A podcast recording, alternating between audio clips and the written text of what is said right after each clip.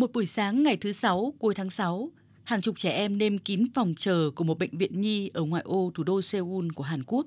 Nhiều bệnh nhi đang được truyền dịch tĩnh mạch, các bé đã phải chờ đợi hàng giờ từ 6 giờ sáng chỉ để được gặp bác sĩ hoặc đảm bảo là có giường bệnh. Chị Libomi, mẹ của cậu bé 3 tuổi bị viêm phổi cho biết, bé đã được điều trị nhiều tuần nhưng chưa dứt bệnh. 한 2주 정도 기다렸어요. 예. 왜냐면은 워낙 여기가 Chúng tôi đã phải đợi khoảng 2 tuần để có được giường bệnh.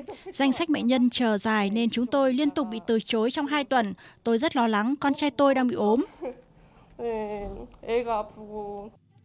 Hồi tháng 5, một bệnh nhi 5 tuổi ở thủ đô Seoul đã tử vong tại nhà khi bị viêm thanh quản cấp tính mà không thể tìm được giường bệnh. Các chuyên gia lo ngại những trường hợp như vậy có thể sẽ tăng lên. Bác sĩ Choi Yeong, Phó Chủ tịch Hiệp hội Bệnh viện Nhi Hàn Quốc, đau xót chia sẻ. Bệnh nhân đang chết từ từ. Họ chết khi loanh quanh trong các phòng cấp cứu, chết khi bệnh không nặng. Đây đúng là một bi kịch. Các bậc cha mẹ cũng cho rằng thiếu bác sĩ nhi sẽ dẫn tới mất nhiều thời gian hơn khi đưa trẻ em đi sử dụng dịch vụ y tế, tạo ra một vòng luẩn quẩn khiến đất nước không có lợi cho việc sinh con.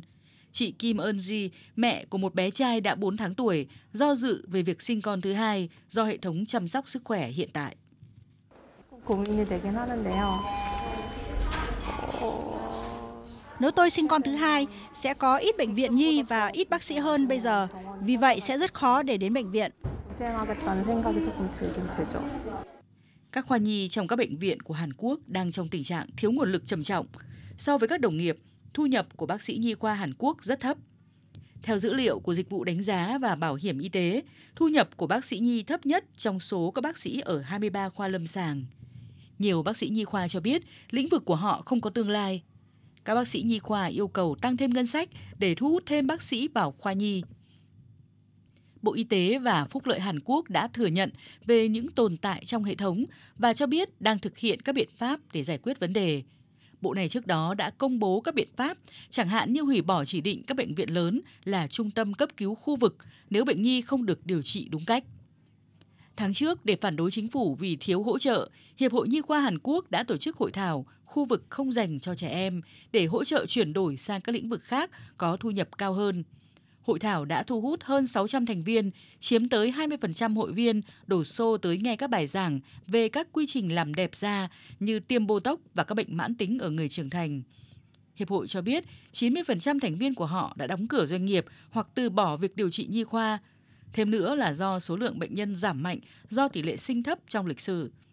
Chủ tịch Hiệp hội Nhi khoa Hàn Quốc, bác sĩ Lim Hyun Tech nói.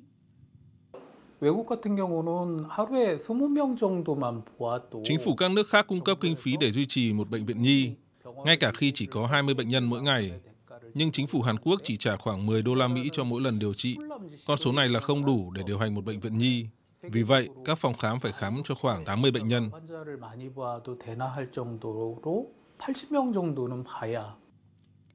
Theo báo cáo của Bộ Y tế Hàn Quốc, tỷ lệ tuyển dụng bác sĩ nội trú nhi khoa đã giảm mạnh từ 97,4% vào năm 2013 xuống còn 16,3% trong nửa đầu năm nay. Các bác sĩ cho rằng khoa nhi không có tương lai do lượng bệnh nhân dự kiến sẽ giảm đáng kể. Ông Lee Ju-un, giáo sư quản lý y tế tại Đại học Nam Seoul cho biết. Hàn Quốc đang chi một khoản ngân sách khổng lồ để đảo ngược tỷ lệ sinh thấp. Họ cần chuyển một phần ngân sách này sang y tế nhi khoa để các bậc cha mẹ cảm thấy không gặp khó khăn gì với việc chăm sóc sức khỏe khi họ sinh con.